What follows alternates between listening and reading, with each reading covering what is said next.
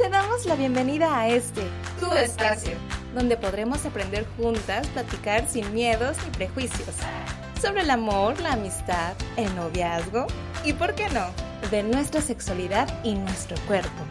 Esto es Voces Violetas.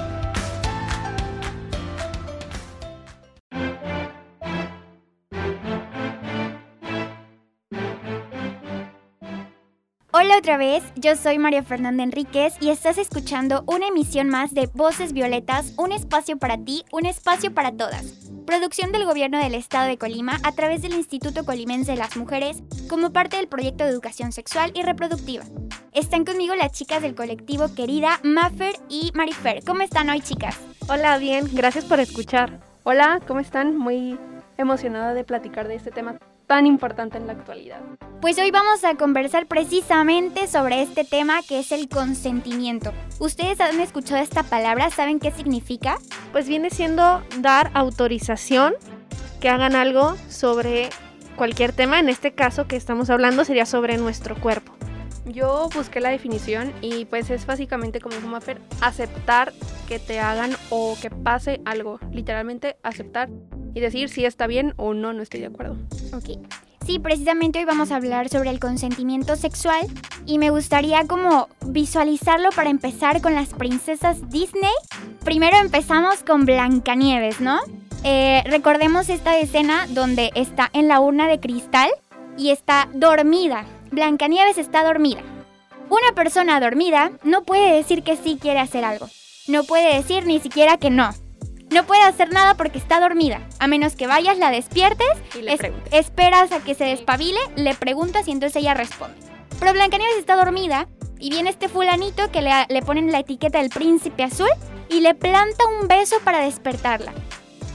¿Cómo aplica el consentimiento de esta forma? ¿Ustedes creen que había un consenso en el cual este hombre extraño viniera y le plantara un beso a Blancanieves? No, no, pues, pues claro que no. Sí, para nada y de chiquita, o sea, nunca me di cuenta. Yo dije, ah, pues qué bonito, le di un beso, qué romántico. O sea, y la verdad es que no, pues no, no pidió permiso. Como don Juan en su casa llegó y vámonos, y no está bien. Ok, ese es uno de los ejemplos. Otro de ellos es la bella durmiente, que está dormida también. O sea, como que les encanta besar mujeres dormidas y eso es violencia sexual. Hay que denominarlo como es. Esos príncipes que nos enseñaron a, romantizar son violentadores sexuales, aunque no querramos verlo como tal y nos hayan en- enseñado a romantizar esta parte, ¿no? ¿Qué es el romantizar? Eh, sentir que es lo más romántico del mundo que vengan y me roben un beso y que me levanten con él, porque no había un consentimiento. Una persona dormida no puede dar su consentimiento. Incluso estando nosotras despiertas aquí, nosotras podríamos estar, por ejemplo, alcoholizadas, haber bebido mucho alcohol y pues estar despiertas, pero sin embargo, no, no podemos dar consentimiento porque no estamos en nuestros cinco sentidos. Entonces, ¿qué otras formas de, de- de situaciones así ustedes se les vienen a la mente de que no puedes dar tu consentimiento? O incluso que lo das, pero es como... mm, como incómodo. Pues por ejemplo, esas veces que das el consentimiento y, ay, ¿por qué no? Ándale, ándale, sí, no pasa nada. Y esa insistencia te da inseguridad, te hace pensar, ay, entonces yo estoy mal, yo voy a quedar mal, me veo sensible. Y no, no es no, y que no te respeten un no, pues ya es violencia, violencia sexual, violencia psicológica, y está mal. ¿A ustedes han vivido situaciones de este tipo, por ejemplo, con algún familiar, con algún amigo, con su pareja incluso? ¿Han tenido experiencias similares ustedes o sus amigas?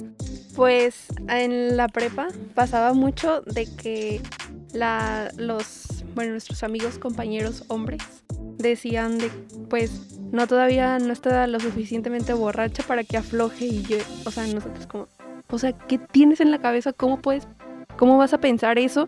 O sea, ¿cómo puedes referirte así a una mujer como si fuera un objeto que vas a utilizar?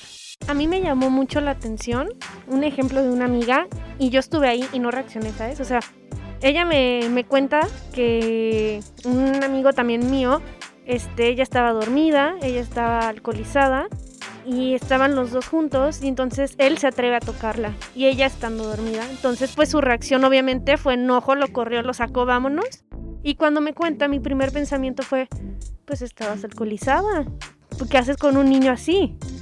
Eh, y como yo conocí al niño, pues, y le tengo como cierto cariño, le tenía cierto cariño, pues dije, no, ¿cómo puede ser? Y está mal, porque yo en mi lugar debe haber sido, ¿sabes qué? Te creo, ¿sabes qué? No fue válido, ¿sabes qué? Vamos a denunciar, a hacer algo. Y no lo hice. Entonces, se me quedó mucho esa experiencia como para ahora y para más adelante. Y espero a ustedes también se les quede que nada es excusa, nada. Eso, eso que comenta Maffer es algo muy importante porque cuando son personas que conocemos, que tenemos como cierto aprecio, afecto, o sea, lo primero que hacemos es como justificar. Ajá, justificar su acción de que no, pues tú por qué te dejaste. No creo que él te haya dicho eso. Lo primero que hacemos es dudar de nosotras mismas cuando sabemos todo lo que pasa y creo que eso es muy feo porque en eso a eso va de que las mujeres ya, ya les da pena decir, hablar porque no les creen. O incluso ellos mismos, ¿no? Pueden justificarse o, o que pase que no nos cuenta la, la, mujer a la que le pasó, que nos cuente el agresor y que venga con nosotros y nos diga, no, pues, o sea, viéndolo muy normal, no, pues es que esta chavita, pues estábamos tomando y pues ella ya estaba como... O sea, ella, ella estaba predispuesta y, y ya los dos habíamos establecido que esta noche íbamos a tener relaciones sexuales, pero de repente se queda dormida, ¿no? Y entonces se levanta y ya no quiso tener relaciones sexuales, entonces es una calientabraguetas, como generalmente se les dice. Y, y a mí me parece algo muy fuerte porque ya después el hombre se comienza a enojar porque incluso nos llaman de esta manera, calientabraguetas. Es primero ahí andabas queriéndome prenderme, provocarme y ya después me dices que no.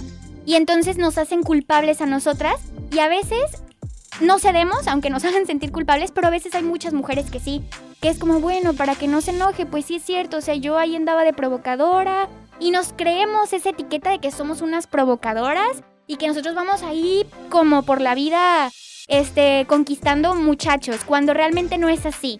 Entonces, pues a mí se me hace muy importante esto del consentimiento porque el consentimiento implica que en este momento en el que yo estoy contigo o con otras personas, en este momento yo estoy diciendo que sí, pero hay una práctica sexual, que es una práctica sexual, cualquier acto sexual que tenga que ver como masturbación, que sea penetración anal, es decir, en el ano, que sea penetración vaginal, que sea solamente caricias en el cuerpo, en los senos.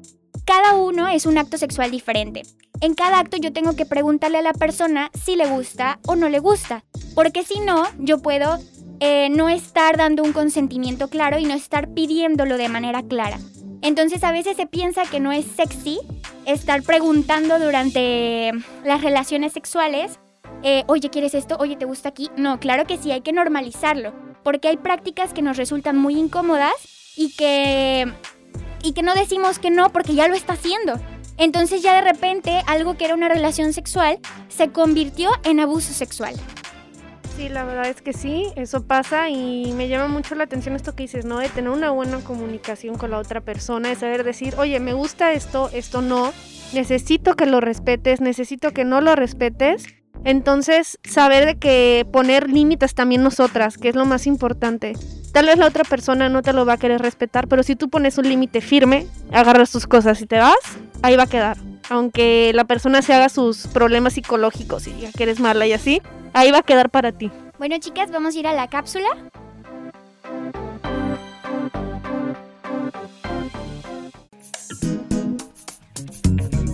¿Sabías que? Hay algunos puntos claves para identificar cuándo existe un consentimiento pleno. Sí, según la ONU Mujeres, cuando hablamos de un consentimiento no hay líneas borrosas. No siempre es no. Y existen algunas características o puntos clave para construir e identificar un consentimiento pleno. Por ejemplo, debes ser informado. Entre más conozcas sobre tus derechos y sobre tu cuerpo, podrás conocer tus gustos y por lo tanto tus límites. Nunca los pases si te sientes 100% segura. Debes ser libre. Nadie debe presionarte, manipularte o chantajearte para hacer algo. El consentimiento necesita libertad de elección y por ello también puede ser reversible, querer en un momento y luego cambiar de opinión. Y eso es perfectamente normal. Cada persona tiene unos límites distintos y todo el mundo merece que se respeten los suyos.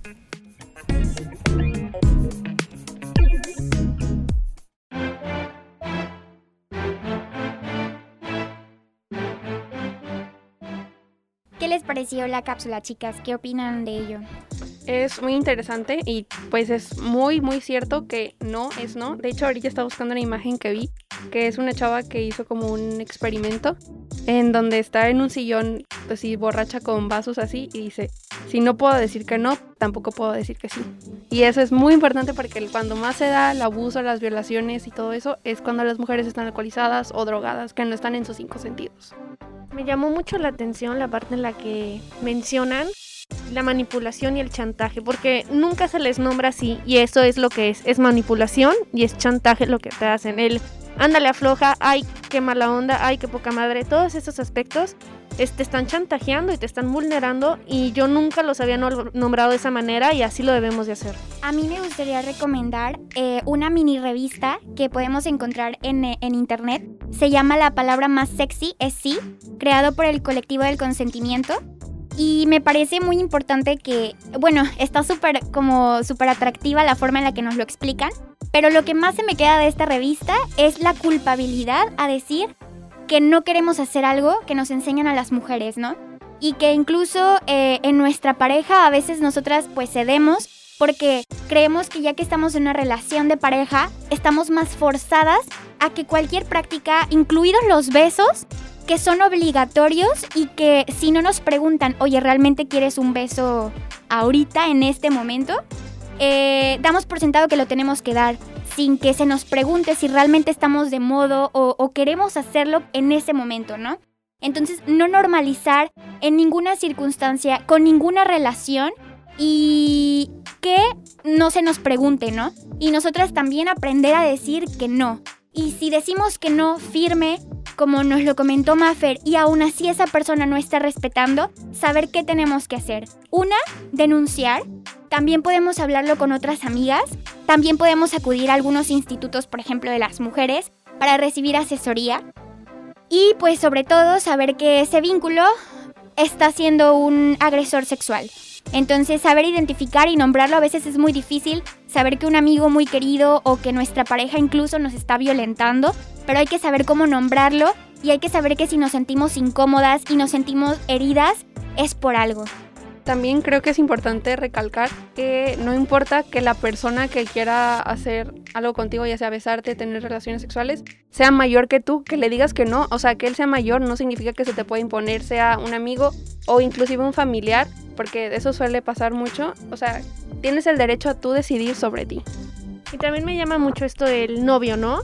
Que se dan relaciones y uno dice, ah, pues porque es mi novio, le voy a dar la oportunidad de hacer lo que quiere. Y no debe de ser así. Si no tengo ganas es no. Y el hecho de estar en una relación no le da como oportunidad de decir sobre mí. Entonces es ser conscientes de eso.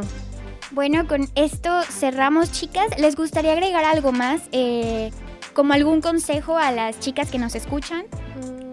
Pues literalmente lo que hemos estado diciendo, tener límites claros ser clara en qué nos gusta y qué no, y tenerlo muy claro porque si nosotras nos imponemos con autoridad y con firmeza, puede que el otro pues lo, lo, entienda más a que si nos ven inseguras, que lamentablemente es un rol que tenemos que empezar a tener para cuidarnos. Y que si estás en una fiesta o en un antro en algún lugar, buscar ayuda si alguien se quiere pasar contigo, ya sea una amiga o alguien, siempre va a haber alguien que aunque vaya pasando ahí que le puedes pedir ayuda y te va a ayudar. Y también como acompañantes a veces nosotras de otras mujeres, si estamos viendo que están viviendo una situación o que están siendo, por ejemplo, acosadas en ese momento, saber qué hacer. Eh, en, este, en esta mini revista que les recomendé, vienen tanto casos para si tú eres la persona que está siendo acosada o abusada sexualmente, o eres una acompañante o una, persona una tercera persona que está viendo la escena y ahí te describen, por ejemplo, los, los pasos que puedes seguir y creo que es muy muy importante porque a veces no somos la víctima, sino somos una tercera persona que está viendo que están acosando a alguien. Eh, bueno, pues con esto nos despedimos, chicas. Eh, me gustaría mucho invitar a todas las adolescentes, jóvenes y mujeres que nos escuchan que nos envíen sus preguntas y comentarios a la página del Instituto Colimense de las Mujeres para poder considerarlos en los próximos podcasts. Igualmente si tienen sugerencias sobre temas, pues háganoslo saber para poder conversarlos acá. Y les recordamos también que la línea 075 del Instituto de las Mujeres está disponible las 24 horas del día, donde recibirán acompañamiento ante situaciones de violencia. Por hoy terminamos. Gracias por acompañarnos en esta emisión de Voces Violetas, un programa del Instituto Colimense de las Mujeres impulsado por el gobierno del estado de Colima. Yo soy María Fernanda Enríquez. Les agradezco a Mafer y Fer por su participación. Voces Violetas, un espacio para ti, un espacio para todas.